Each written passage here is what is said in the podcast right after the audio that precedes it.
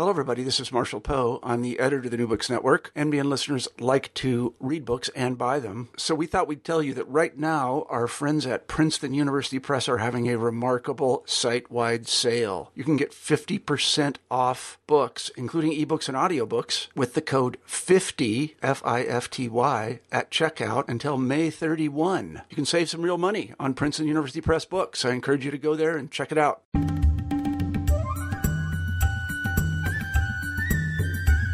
Good day, and welcome to New Books in South Asian Studies, hosted by Thara Anjaria out of Bombay, India. Our guest today is Alexander Morrison of All Souls and the University of Liverpool, and he's going to make a comparative study of two of the greatest Asiatic empires of the 19th century. Well, of parts of them anyway. Alexander made good use of a South Asian Studies degree and an interest in Russia to analyze Russian rule in Samarkand against British rule in what is now Pakistan during the second half of the 19th century and the early 20th century. As to whether Victorian Britain or Tsarist Russia came up trumps, though, you will have to listen to Alexander's interview to find out. Good morning. Good morning. Uh, and uh, welcome to the New Books Network and uh, thanks for doing this for us. It's a pleasure to have you on board. Uh, not at all. Thank you very much indeed for inviting me. Well, could you tell us something about yourself to start off with? Um, well, I'm uh, um, I'm currently a, a, lecturer at the University of Liverpool. My official title is lecturer in imperial history, uh, but I've been there for four years. Um, before that, um, I was at Oxford for well ten years altogether. Um, I did my undergraduate degree here in history at Oriel College, um, and then my PhD um, as a fellow of All Souls College. Um, and in fact, I'm in I'm in Oxford at the moment um, because I still have a I still have an affiliation to All Souls, and uh, I've been on research leave for the last year, so I haven't actually been in Liverpool very much in that time. Um, in terms of well, I suppose uh, um, in terms of how I uh, how I first sort of got uh, interested in the topic of the book um, and so on, and that's actually quite connected to my my personal history, I suppose. I don't know whether this would be a good moment to um, bring that into the conversation. well, um, people do often ask me, um, well, you know, why did you choose to work on on Central Asia, um, which is a you know a good question because in professional terms it doesn't make a great deal of sense. Um, uh, there are not many jobs out there in, in academia for people who work on, on Central Asia, um, and um, I'm afraid I can't claim any great um, uh, originality um, of choice in this. it was determined in part by uh, I suppose family background. I lived in Moscow for five years when I was very young. Um, my father was the Reuters uh, bureau chief there. Um, and although he left when I was five years old, so I don't remember very much about it, um, uh, it meant that my, my parents encouraged me to learn Russian at school. Um, and um, equally, um, uh, um, before I came to university, I spent uh, six months in India. I was in fact teaching at the Scindia School in Gwalior um, during that during that time. Um, and um, shortly before I left on that trip, my grandmother informed me that um, we also had some family connections there. So, uh, in short, my um, I think it was my great great grandfather came out to uh, um, uh, Madras in, in 1871 and uh, set up a carrying company. which ran tongas from Mettupalayam uh, to uh, Ooty, and so several generations of my family were born and brought up there. Um, in fact, we still had we still had some relatives there in the um, up until the 1970s. So I began um, my sort of um, well my independent research career, I suppose, primarily as an Indianist. Um, I wrote my my undergraduate dissertation was about the history of Ooty and the earliest period of uh, British settlement there. Um, I wrote my master's degree also in South Asian Studies here at Oxford. Uh, and then when I got to the end of that degree, I decided that it was time to make some use of my Russian. um, so I decided that, as what interests me primarily, I suppose, is, is imperialism, colonialism, that I would work on the most colonial of all the Russian Empire's peripheries. And that was what led me to Central Asia. So sorry about the long-winded nature of the explanation but, but there we no, are. No, no, no, that makes perfect sense. I mean, because you, I mean, a lot of people that we talk to, I mean, they often got inspired. I mean, just by you know the personal background. It's not like you know just coming to university and finding something in the library. It's more like the fusion of uh, what you did before. Yes, I think that's true enough. Um, uh, in a way, it would be more it would be more intellectually pure to say that you heard a lecture as an undergraduate which you know inspired you to this topic and you had no personal connection to it at all. Because of course, any any personal connection can well, of course, no historian is ever entirely objective, but personal connections compromise your objectivity to a still greater extent. So um, uh, they're not necessarily not necessarily ideal, but I think it's probably better to acknowledge them acknowledge them from the beginning.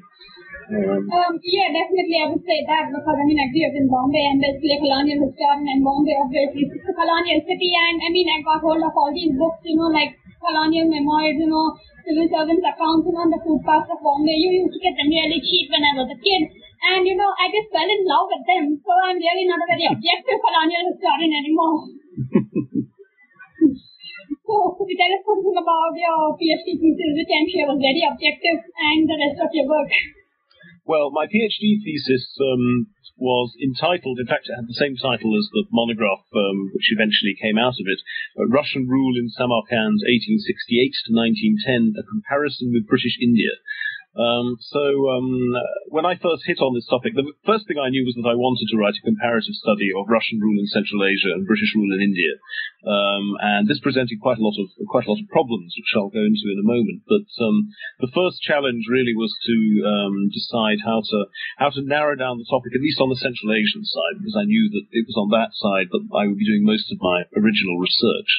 Um, and um, in a way, my choice um, of I decided to limit my choice primarily geographically by choosing uh, the city of Samarkand and the region that was administered from it. Primarily because um, it was, in fact, the smallest administrative division of Russian Turkestan, and therefore, actually, the documentation was a little bit more manageable. Uh, I mean, even so, the um, the fond, that is the division within the Uzbekistan State Archives, probably had about uh, 15,000 files, but still, it was it was a bit smaller than the others, uh, and also because as I wanted to do a comparison with India, I needed to choose a region um, that was well primarily characterized by settled agriculture. So if uh, Central Asian history is is you know one of the most important themes is the relationship between the the steppe and the sown, I suppose the um, yep. nomads and sedentary peoples. Um, and whilst of course in India there are nomadic groups such as the um, the Banjaras, for instance. Um, yeah. It's a much less prominent part of, of, Indian civilization. So for the for the comparison to work, I really needed to look at somewhere with uh, settled agriculture and actually, in this instance, um, also an extensive system of artificial irrigation um, as well, which in turn led me to.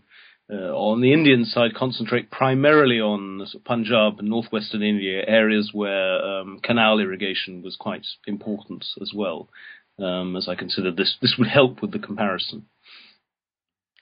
Um, actually, you uh, started off with a note on sources, and that's actually pretty interesting. Would you tell us something more about the methodology, about what you consulted?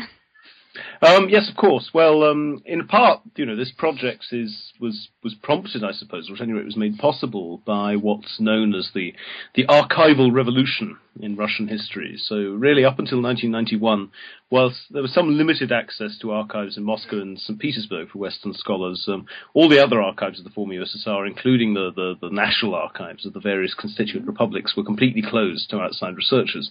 Um, and in 1991, um, pretty much all of them, with the exception of Turkmenistan, um, opened up. So, in fact, by the time I began my research, which was in the summer of 2001, um, this had already been going on for, for 10 years or so, although um, actually very little had been published on the basis of this material because, well, academic academic life moves slowly and it takes often takes 10 to 15 years between the start of a, a project and publication.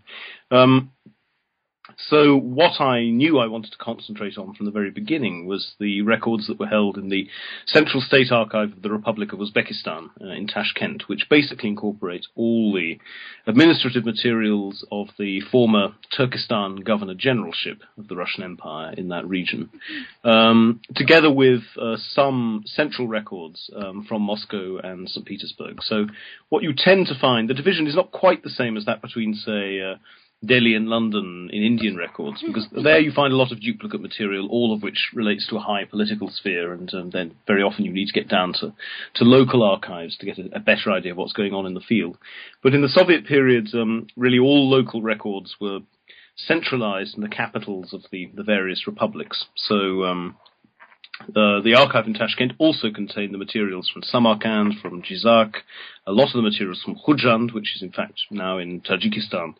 Um, and these gave, um, well, not quite a sort of a worm's eye view of colonial rule, but at any rate, um, the viewpoint of local officials rather than policymakers in St. Petersburg. Naturally, one needs a combination of both, but um, so that was the that was, I suppose, the centre of um, of my um, my research. Now, of course, local or not, these are still the records of the colonial administration, and uh, virtually all the material I used was in Russian, um, and um, you don't get much in the way of what you might call, well, voices from below, um, I suppose. With um, the only exception being petitions, and one finds an awful lot of petitions um, in the archive, um, and these are usually written uh, in Turkic, um, in the Arabic script. They've been being translated into Russian. I was working with the translations, not with the originals.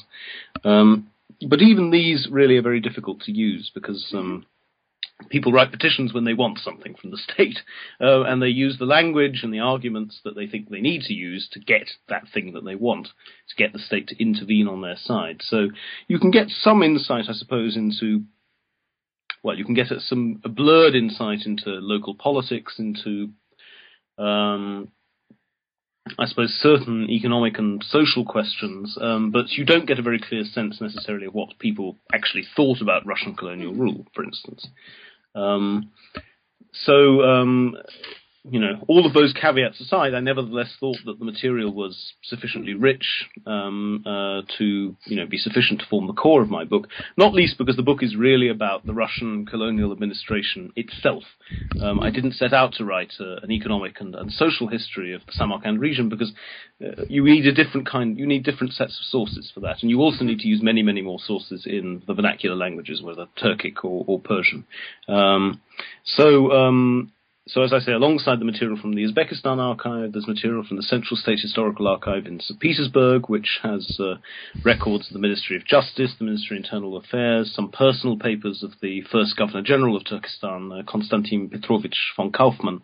Uh, then there's the Military Historical Archive in Moscow, which I use primarily actually to compile uh, prosopographies of Russian administrators. So, you know, again, looking at Indian historiography, I saw we, knew, we know an extraordinary amount about the ICS, partly because there weren't very many of them, but you know, we know who these men were, we know where they went to school, we know where they went to university, their social background, their, I suppose, mental world. And we didn't seem to know anything um, uh, similar about Russian administrators, so I set out to find out, you know, who they were, where they came from, and for that I used materials um, mainly in Moscow. And then I made some limited use, and I say limited um, because I don't want to make any great claims for this, um, of Islamic sources from the region, so chronicle uh, literature. Um, I can read Persian up to a point, not terribly well. Um, so, um, and in some cases also there are chronicles which have not only been published but, but translated.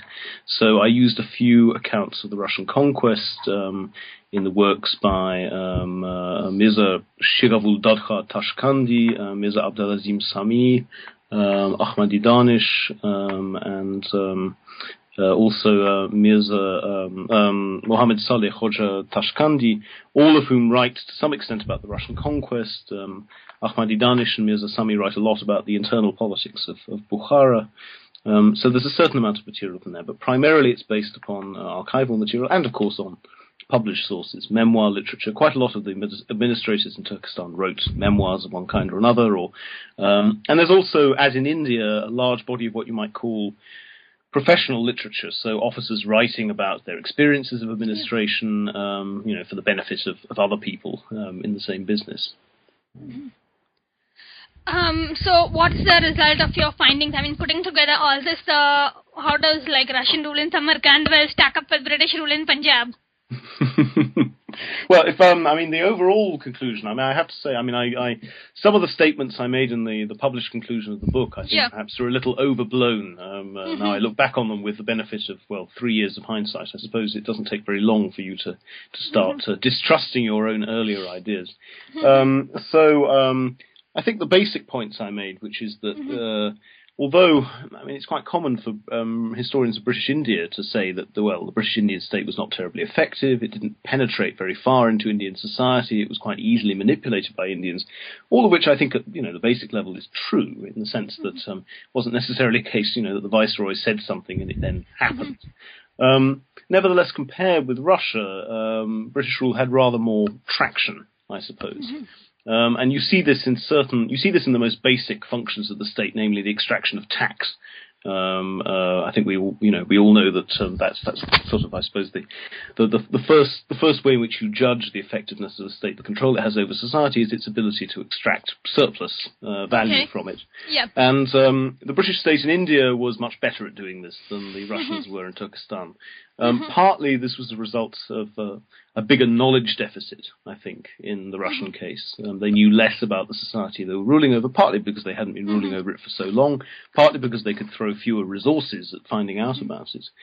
Um, and partly it was a deliberate policy because the Russians were well, almost paranoid, I would say, about the Yeah. possibility of Islamic revolt in this region. Something which I think was derived from their, in part from their previous experiences fighting in the Caucasus, where they faced, well, what they thought was, at any rate, about 40 years of Islamically inspired resistance.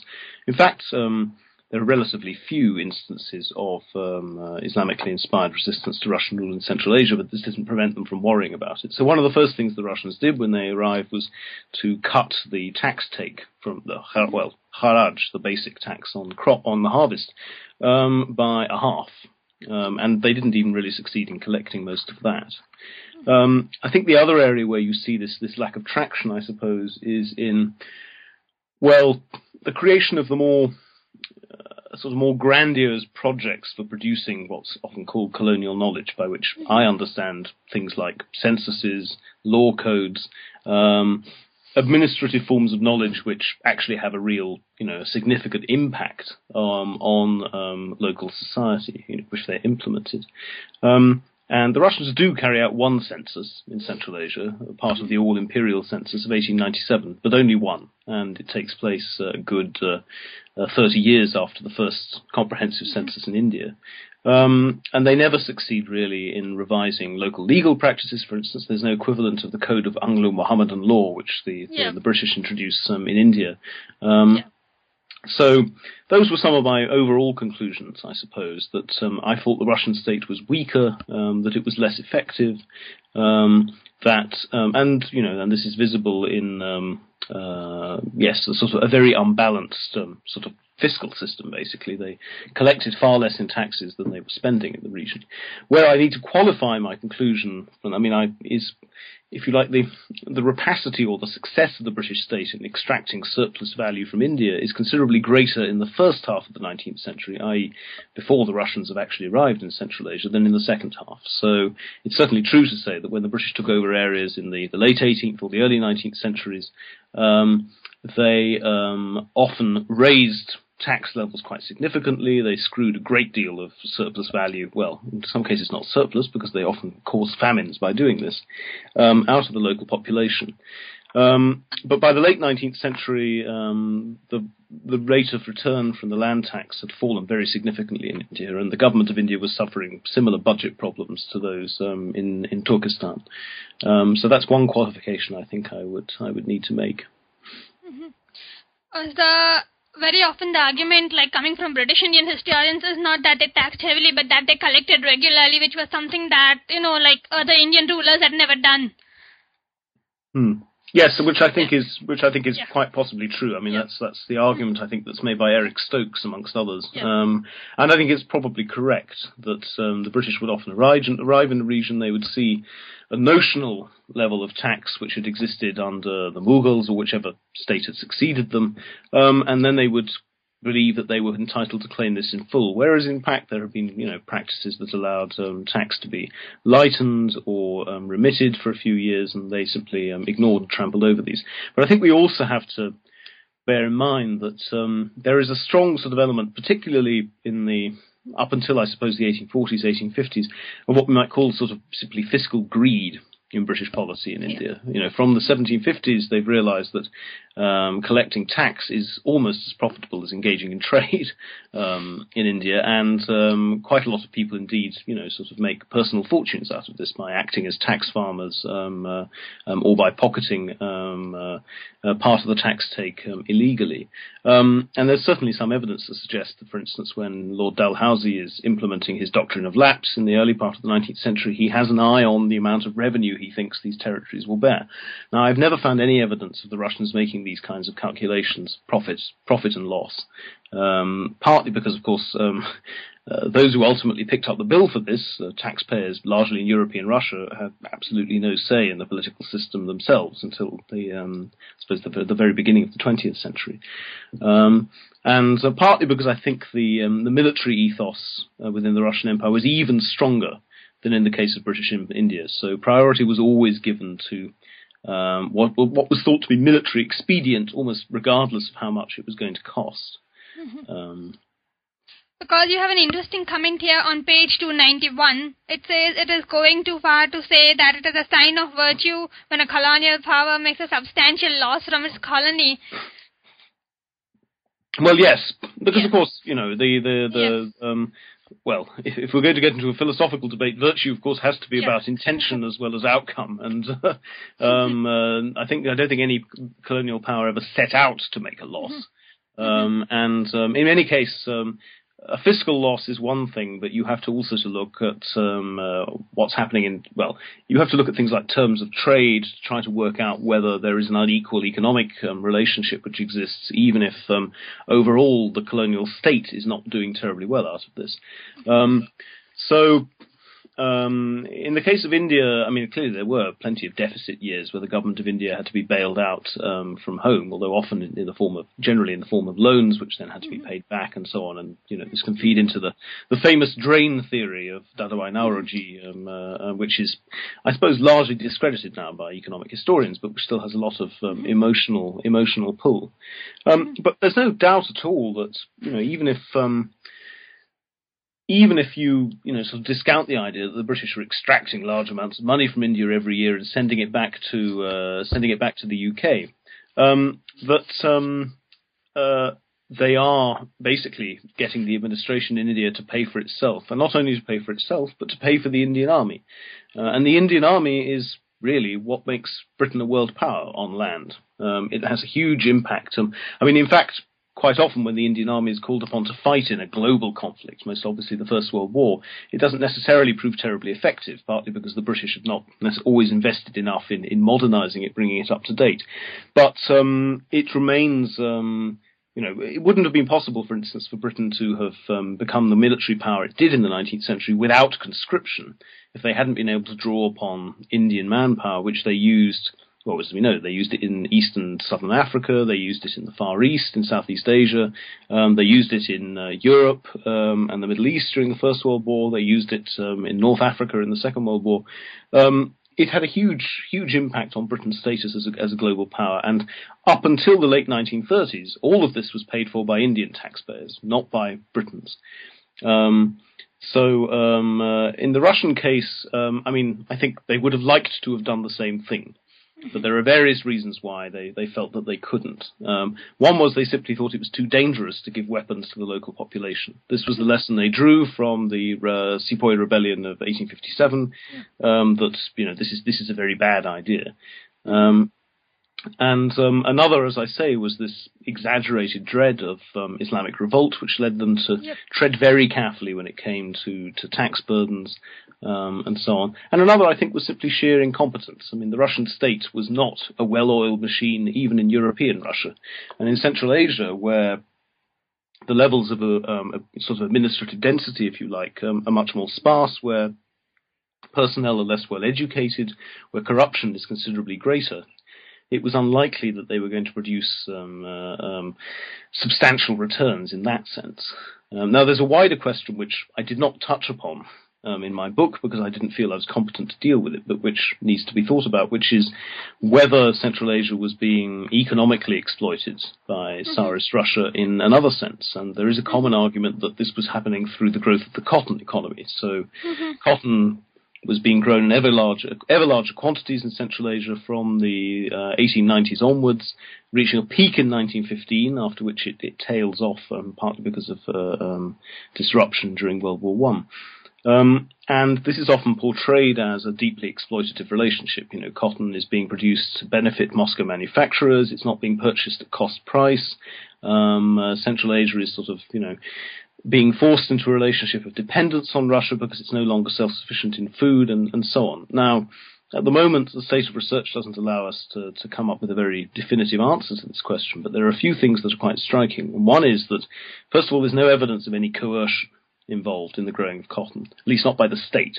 Um, given that all cotton growers um, tend to be dependent upon loans up front to tide them over the season until the harvest comes in, there is clearly an element of coercion there. But um, uh, um, in terms of their dependence upon moneylenders and so on, but um, the colonial state seems to have, you know, really stood back and, and watched this happen.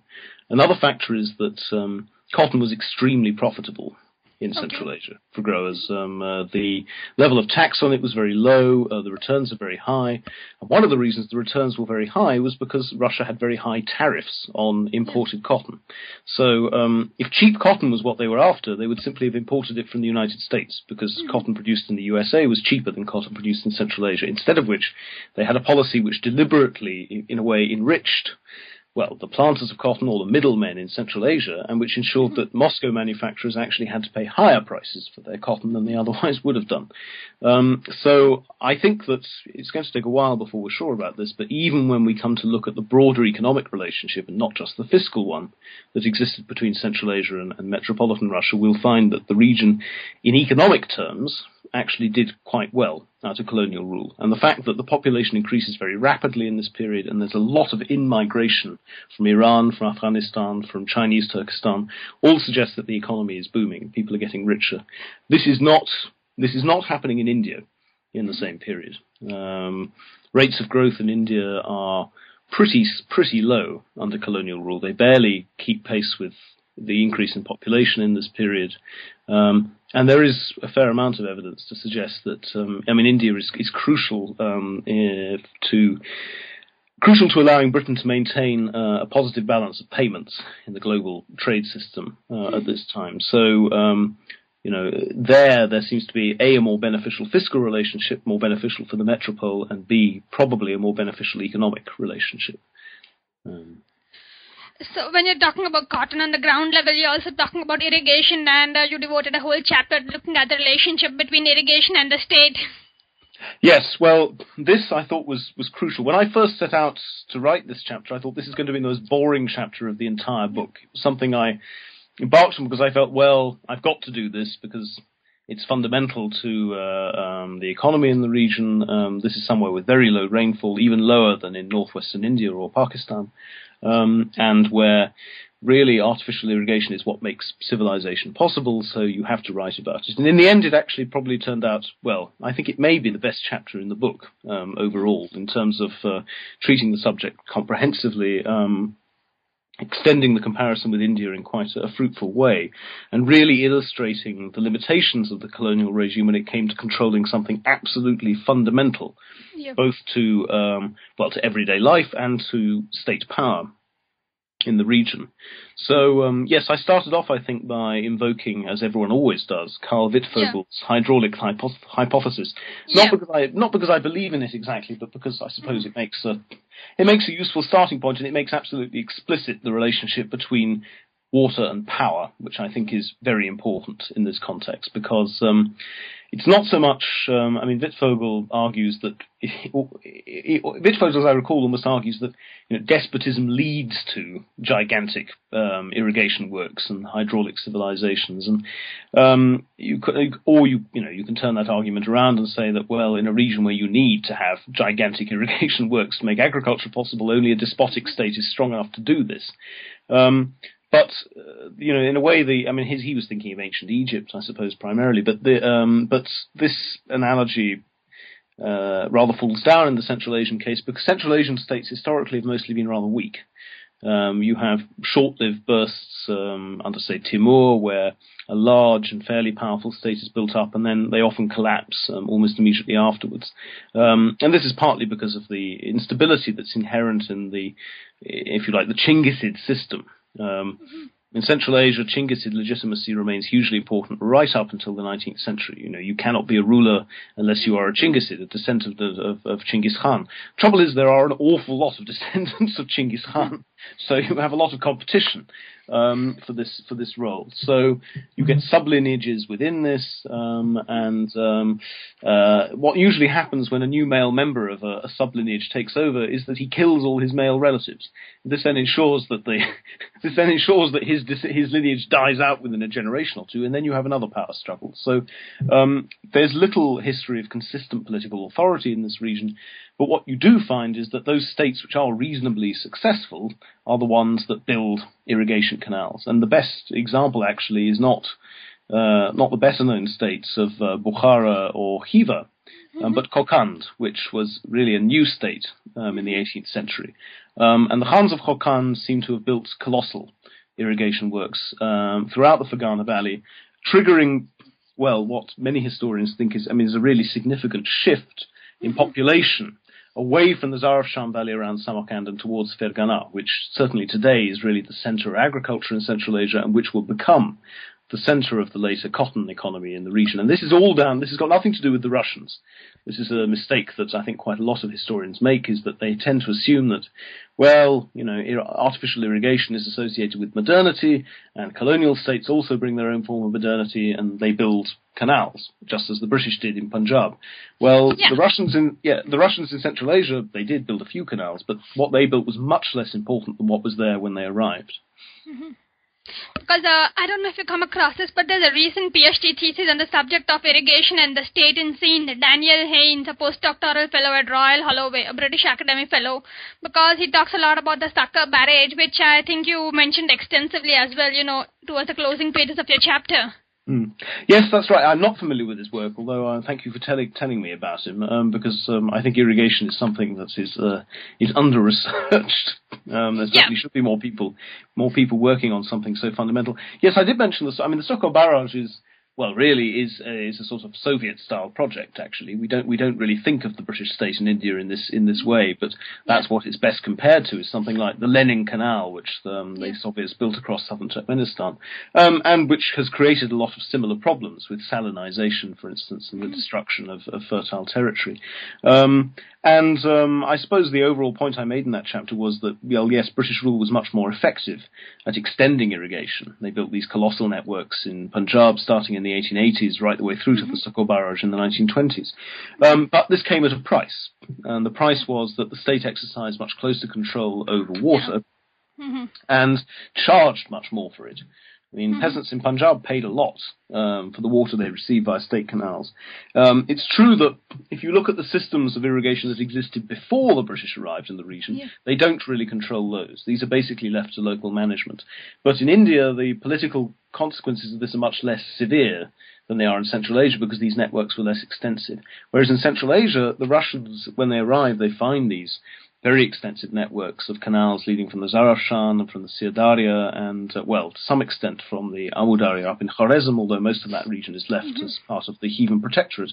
And they don't know how to control them. Um, because the system for distributing water is so complex, so arcane, and much of it is really only preserved in the form of custom or oral tradition.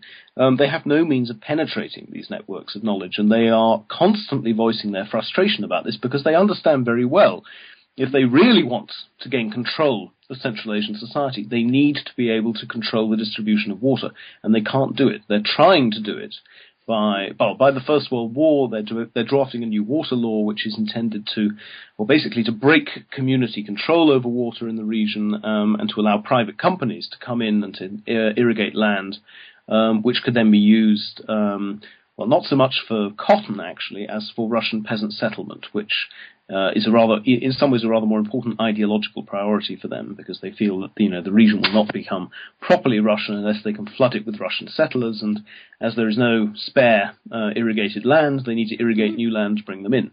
Um, but that remains fairly abortive, and whilst the Soviet state does certainly continue the tradition of, of, grand irrigation projects and takes them to much larger levels than the Saur state did, although often much worse designed. Um, they don't use these to bring in um, agricultural uh, Russian, if you like, or European agricultural settlers to the region, um, uh, for re- well for reasons that are largely connected with the, the 1916 revolt um, in Central Asia. Yeah. And obviously, this was a relationship that was like continued by the post-colonial states of India and Pakistan as well. Uh, you mean in terms of uh, control? Uh, yeah, yeah, about irrigation and uh, yeah, about controlling the population through well uh, land acts and things like that. Well, yes. Although I mean the situations in in India and Pakistan, as far as I'm aware, yeah. I'm not really, uh, I don't really work much on, on South Asia after independence, are uh, somewhat somewhat different. Partly because the dependence on irrigation is greater in Pakistan than it is in India. Yeah. Um, uh, um, partly because uh, in India you do well. In India, as, I, as far as I'm aware, that one of the first things the independent state does is to abolish the land tax because yes. it's a hated symbol of colonial oppression, which of course has the effect of leading to immediately to colossal speculation in land because it mm-hmm. suddenly becomes a very profitable investment. But the other thing they do is to break um, break the power of landowners with land reform.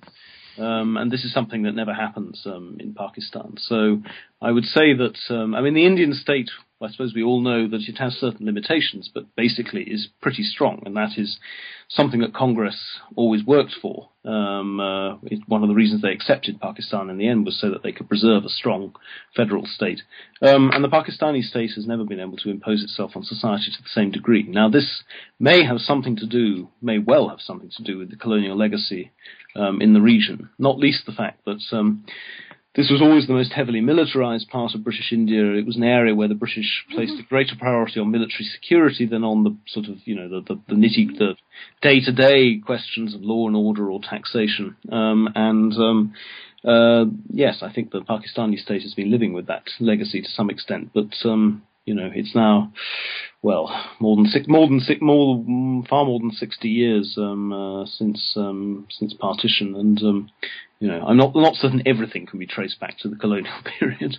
no, no, but uh, uh, obviously the theme of uh, well Islam and the colonial state. I mean, you got a chapter out here about um, well the relationship between the local Muslim population and the Russian state and the British Empire. So, what are the main comparative points that come out? So yes, um, this this chapter. Well, I didn't realise it at the time, um, uh, but um, it's turned out to be, if not controversial, at least uh, completely contradicts um, something which another historian who's worked on Turkestan has has written about the Russian state's relationship with Islam in this region. Um, so. What I found when I started reading colonial sources about Turkestan is that um, whilst uh, race is not terribly important, at least not invoked um, all that often. Uh, certainly, certainly um, not as often as it tends to be in British sources, although it's by no means completely unknown. Religion is cited all the time as the principal indicator of difference between Russians and Central Asians. Well, the Russians tend to use the term tuzemtsi, um, for the population of Central Asia, which means natives. So there's a clear parallel there with the way the British often refer to the population of India, which emphasizes which actually helps to emphasize their own, that is the Russians, alienness in this region. They are not natives of this land. So, uh, and one of the things that made them, well, the main thing that made them different, so far as they were concerned, was the fact that the local population were Muslims and therefore, uh, well, obviously, um, uh, not following, you know, the true religion, at least for those who were religious, which many of them were. Um, but above all, who this made them backward, it made them fanatical, um, and it made them dangerous um, which had uh, well, it had sort of twin um, outcomes. One of them could be it could be argued was in some ways um, not necessarily a negative one, um, which was that the Russian state um, was very very careful about how it approached Islam in the region. It didn't suppress uh, for religious endowments. It didn't really place many restrictions on people going on Hajj. Um, they didn't do anything inflammatory like trying to abolish the Qazi's courts. Um, uh, or really interfere with religion to any great degree at all. Madrasas and maktabs were simply allowed to carry on functioning. Um, they did this in the expectation, not that these things would eventually wither away and disappear because they had this erroneous notion that Islam is dependent upon support from the state in order to survive. Um, and of course, that didn't happen. And when it didn't happen, um, they started to ask questions. But nevertheless, the policy wasn't really substantially revised before um, before the revolution. On the other hand, it also meant that Turkestan remained permanently excluded from what we might call the civic mainstream of the Russian Empire. Now, of course, Russia was not a democracy, so the the division between you know political rights in the metropole and uh, despotism in the colony, which we see in the British Empire, um, does not really apply to, in Russia to the same degree. But there is a distinction, um, particularly after the period of the Great Reforms, which introduce um, an independent judiciary. They introduce um, zemstva, which are regional elected assemblies, and these things are never introduced to Turkestan, uh, or indeed to the steppe region to the north, um, uh, nor are they introduced to the North Caucasus, which is also largely uh, populated by Muslims, nor are they introduced in the western borderlands, which were considered to be, well, populated by dangerous nationalists, Poles, Lithuanians, and so on, and nor were they introduced in uh, Siberia, or at least um, uh, um, only in very modified form. So there's definitely a, a, a conception of, you know, if you like, where the metropole ends and where the colony begins in the Russian Empire, even if it's more more blurred than in the British Empire.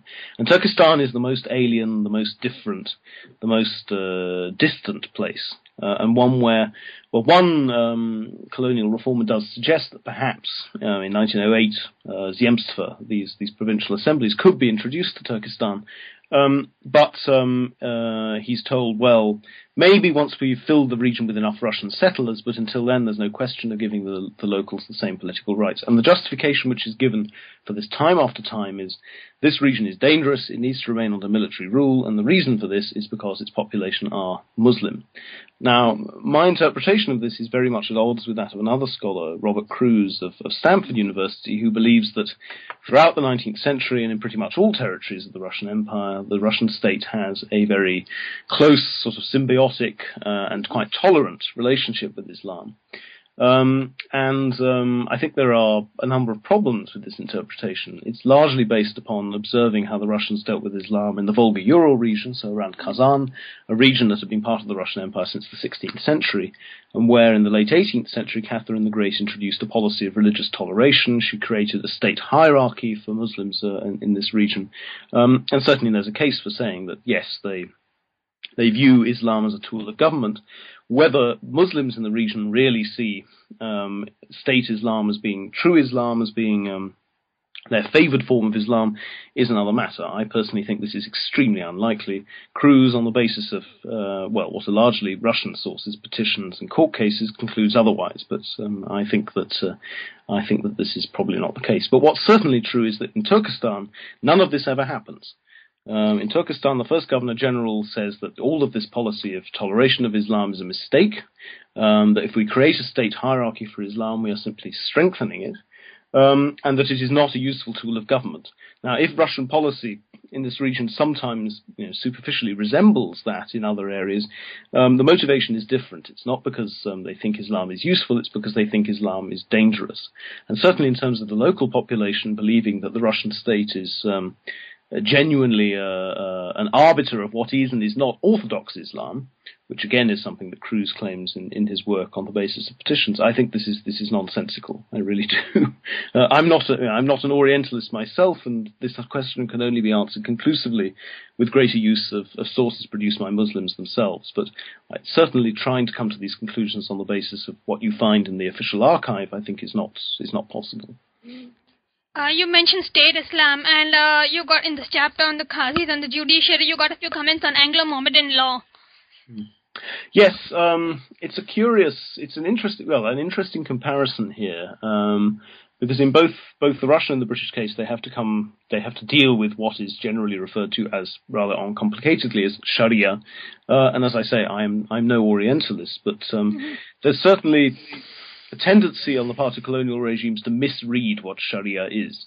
They always think of it as a code, They basically draw analogies from Roman law Yeah. and they assume that, um, well, there is a written corpus of texts and these tell you what Sharia is and this is a rigid code that can then be, this is then implemented.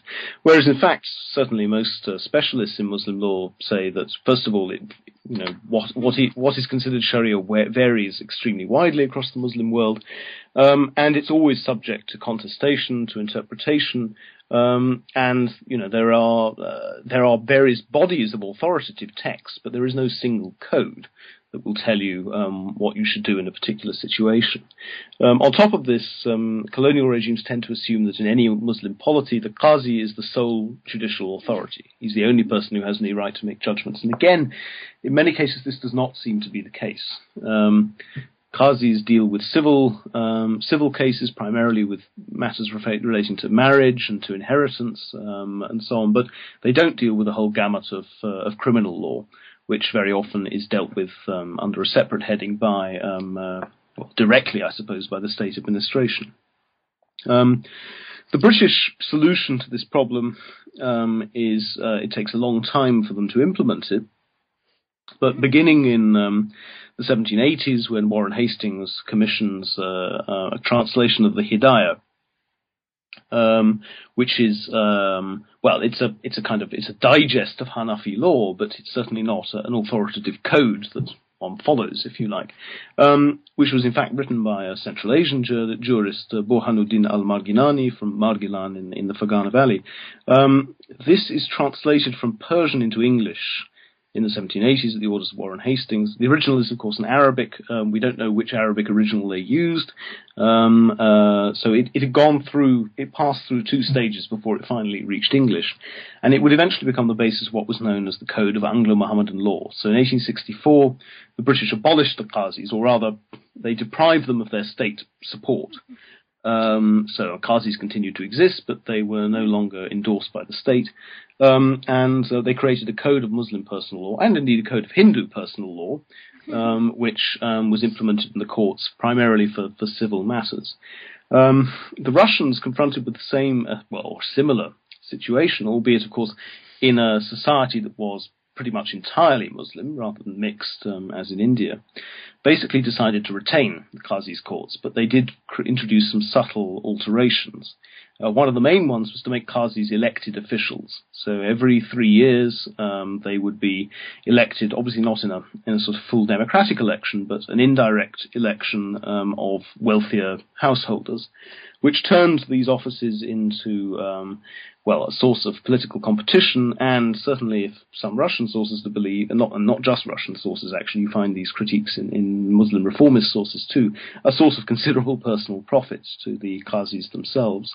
Um, but they make no attempt to um, intervene um, or dictate what sort of law they are meant to implement. They simply say, well, it's Sharia, um, and this means the Qazis basically carry on doing what they did before. Um, um, until 1908, when they, uh, when Count Pahlen, this this reformer who visits the region, decides that, well, there ought to be a single code of law for all the Muslims of Turkestan, which is upheld by the state and which the Qazis will implement. Um, and he he holds a great congress of Qazis in Tashkent, but the text which he uses um, in an attempt to create this this code um, is um, Sir Robert uh, Knyvet Wilson's Code of Anglo-Mohammedan Law. Um, uh, translated into Russian, together with a Russian translation of the Hidayah. um, a Russian translation not from Arabic but from the English version of Charles Hamilton. So by this, by this stage, it's been through three translations, um, and there's a very amusing account of this, this meeting where this this new code is presented to the assembled Qazis of Tashkent who say, well, you know, this may be Sharia, but it's not our Sharia. we don't recognize it at all. Um, and they basically refuse to use it. And again, I think it's a sign of the limits of Russian state power that this is never enforced. This remains a dead letter. Um, and the Qazis courts survive until 1924 when they're, they're abolished by the, by the Soviets. Uh, that's very interesting because uh, in, in that's sort of like symptomatic of the larger administrative ills that uh, well the British state and the Russian state faced because I mean, you mentioned that uh, the British state. I mean, there's a lot of emphasis on training the Indian civil service, whereas that wasn't the case with uh, the Russian colonial administrators, and it was more of a military character. But your end conclusion is that ultimately British officials in India were just as ill-equipped to deal with the native administration as the Russians were. Yes, um, I think that's right. I mean, again, something a criticism I would make of my own work here is that um, in my descriptions of corruption in the Russian administration, well, I suppose the native administration in, in, in, in Russian Turkestan, which officers are trying to control, and similarly perhaps in British India, I'm too inclined to take colonial officials, you know, at their word. Um, I mean, frankly, I think it's I think it's um, it's beyond the bounds of possibility that these administrations weren't corrupt at all. But at the same time, we have to recognise that um, blaming your subordinates um, for being corrupt or blaming untrustworthy intermediaries, such as the, the Tatars or the interpreters the Russians use in Central Asia, it's a very common colonial tactic to excuse the failings of, uh, of their administration. Um, and also, the other point, I suppose, um, and one which I did not make in the book, but which a, a number of reviewers have pointed out I should have made, is that corruption is not just criminality, certainly not in the colonial context.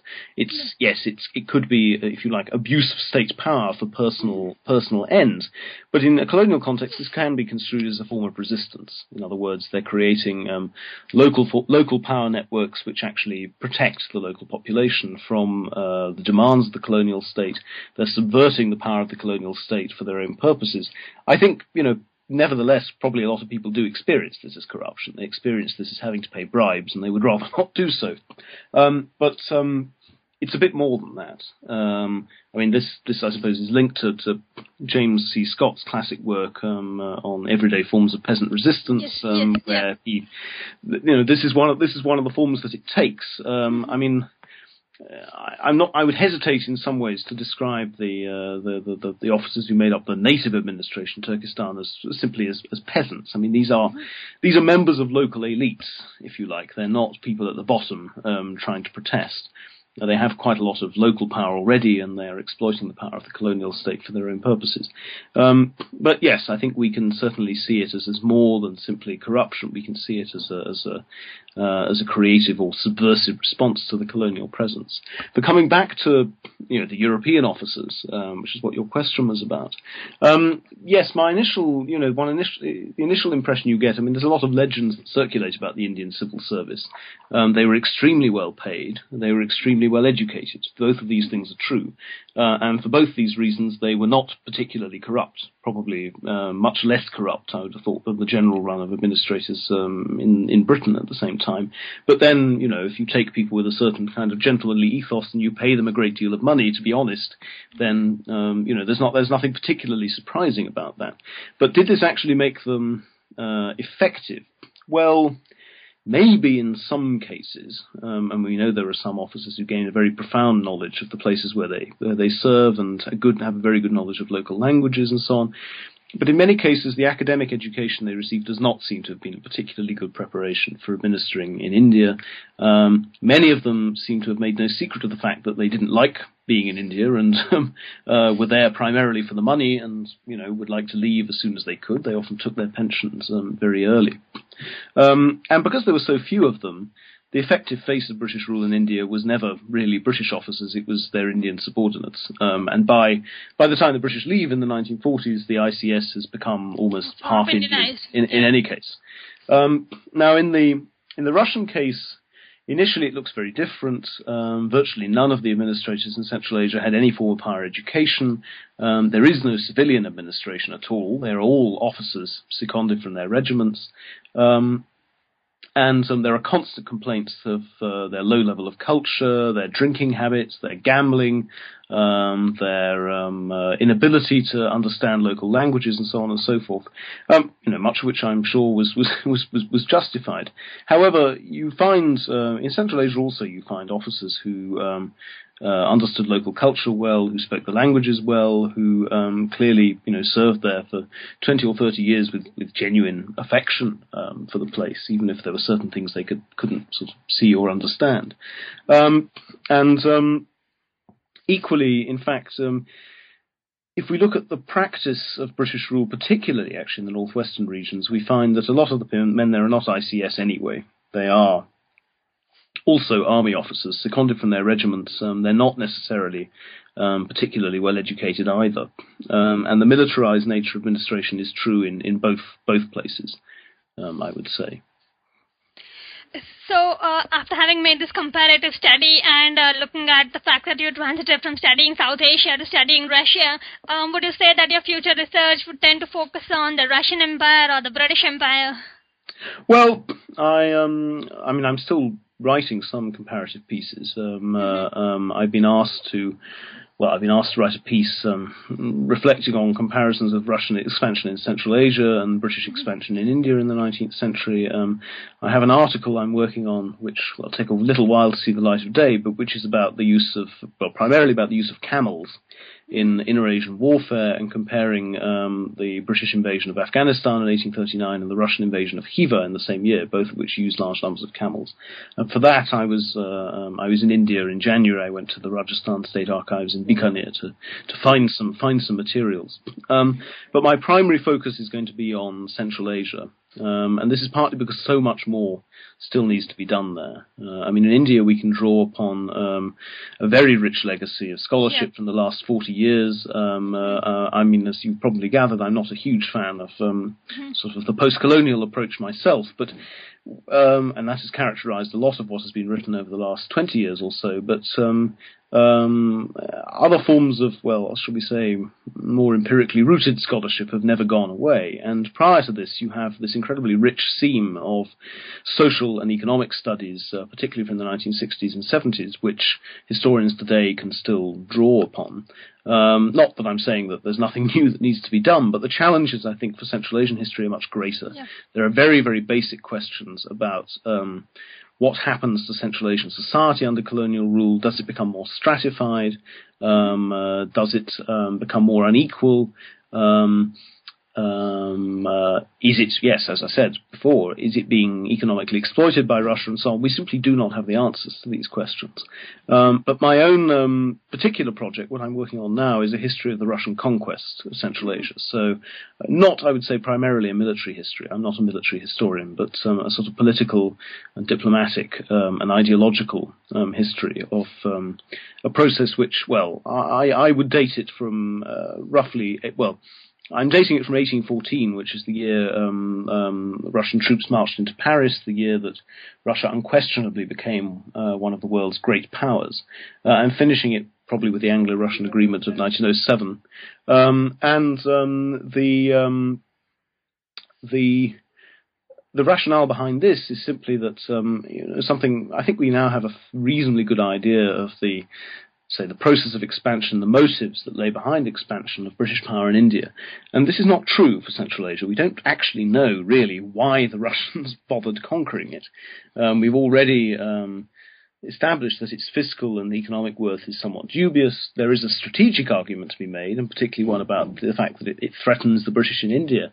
Um, but um, this, I think, has been overblown, and it's a consequence largely of looking at Central Asia through British eyes. So the British are indeed paranoid that the Russians are plotting in Central Asia that they might even invade India, or at any rate that they will foment unrest within India from their position in Central Asia, which always worries them much more than the prospect of invasion, that, that the Russians will stir up rebellion within India itself. Um, but this tells us about how the British perceived the Russian advance. It doesn't tell us what the Russians thought they were doing in the region, and it certainly doesn't tell us how Central Asians reacted to it. And in the end, apart from the period of the first and second Afghan wars, the British are very marginal actors in Central Asia. Um, they have the odd explorer there, they make the odd diplomatic protest, um, but most of the time they don't really know what's going on. At least this is certainly my impression from reading uh, material um, both in London and in Delhi, where, for instance, they discover, you know, they find out about the fall of Samarkand not from um, any of their spies or informants, but from reading the uh, L'Invalide Russe, which is the uh, French translation of the official journal of the Russian War Ministry. So, you know, they find out about things once the Russians have decided to tell them. Um, so I want to write a history that um, it will obviously be primarily written from a Russian perspective. Most of my sources are Russian, but will also make use of some of this chronicle literature I've already mentioned um, in Persian um, and in some cases in Chagatai, though I won't be reading that in the in the original, um, to give an account that's much more rooted in the local circumstances in Central Asia. Because I really see this as a as a series of overlapping episodes, starting with um, I suppose, Perovsky's expedition to Khiva in 1839, culminating in the annexation of the Pamirs. And in each case, you have different sets of local circumstances, different geographical, environmental factors, uh, different local actors, um, and and so on. Um, India will come into this um, primarily, as I say, the, when looking at the first and second Afghan wars. In these periods, you really do see the Russians start to be concerned about what the British are getting up to, and you also see them thinking. You also actually do see them thinking in the way the British thought they were thinking. So the um, the second Afghan war is is triggered um, in large part as well by a slightly complicated chain of events, but as a result of the outcome of the Congress of Berlin um, after the um, uh, um, after the Russo-Turkish War, where the Russians are forced to give up most of the gains which they've made um, at the expense of the Ottoman Empire by the British and the French. Um, they're absolutely furious about this, and they decide they will take their revenge in Central Asia. And this takes the form of extensive military maneuvers towards the Afghan frontier. At least that is the plan. and in order to reassure the Amir of Afghanistan that uh, these maneuvers are not aimed at him. They send an embassy to Kabul, and it's this embassy um, uh, um, of uh, Colonel Stolyetov which then prompts the British to send their own delegation to Kabul, which gets massacred and so on and so forth. Um, but um, the comparative perspective will also be there because um, I really think that, again, as I think I said at the beginning of my, my book about Samarkand, um, we have an astonishingly rich literature, not just about British India, but about British imperialism more generally, where the question of how and why empires expand has been dealt with exhaustively, one might say. There's lots of different interpretations. There's the famous um, arguments of Robinson and Gallagher about the scramble for Africa, um, uh, about the role of the um, the official mind and its responses to um, crises on the periphery. You have the economic explanations of, well, I suppose, beginning with J. A. Hobson, who was a strong influence on, on Vladimir Lenin. Um, uh, and through to, to Cain and Hopkins, um, the gentlemanly capitalists who um, manipulate imperial expansion to, to get the maximum financial gain. Um, and um, I'll be trying to bring all of these into play. What I want to do then is to replace the current narrative of the Russian conquest, which has them either conquering Central Asia in order to get a source of raw cotton, which is a, a classic example of the the, the, fallacy, the sort of post hoc ergo propter hoc fallacy. The Russians did indeed try to turn Turkestan into a cotton plantation from the 1890s, but you know this was 30 years after the conquest. There's absolutely no evidence in any um, of the um, any of the correspondence between the people who took the decisions that they're even thinking about cotton or about the, the cotton famine, which is provoked by the American Civil War. Um, and um, I mean, Central Asian cotton cannot actually really be used in industrial production at this date because it's it's the wrong kind. It's called uh, rosa, which is uh, a short staple variety. It's only when they introduce American cotton that it becomes uh, useful. And in any case, you know, they, if they'd really been so concerned um, about growing cotton on Russian soil, well, they could have grown it in Transcaucasia, which they already, you know, which they already rule, and where the climate is equally well suited to that. Um, again, as I say, I don't think that the Great Game is the is the main explanation either. Um, sorry, so, yes.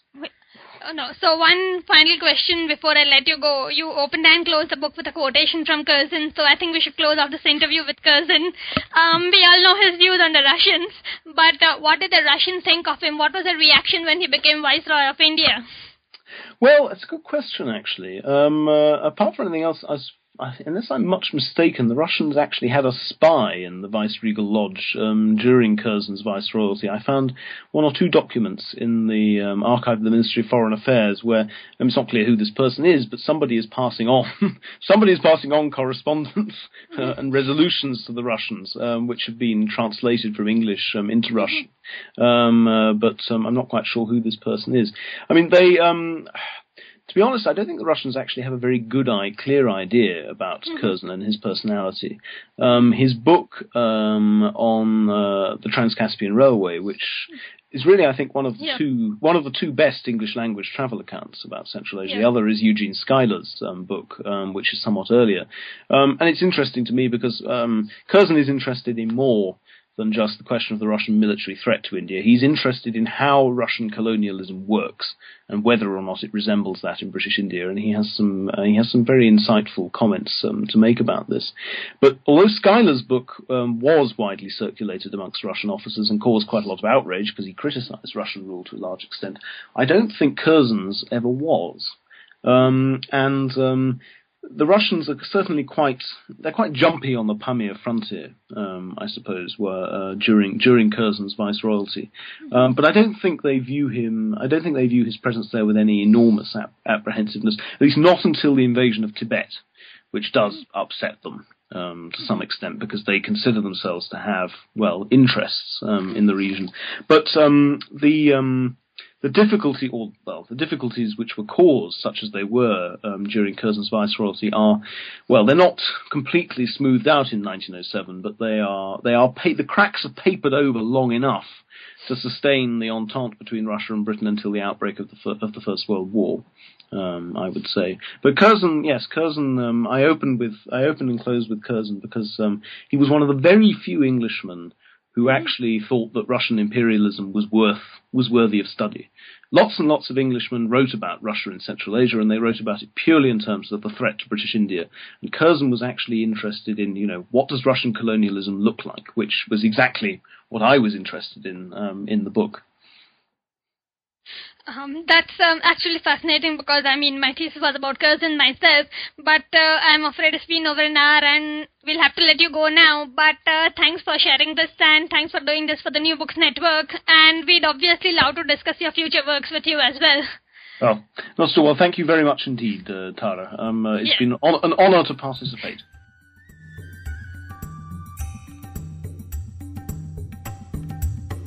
So, Fox, a nice comparative study of the lion and the bear. I hope you enjoyed the podcast. Goodbye.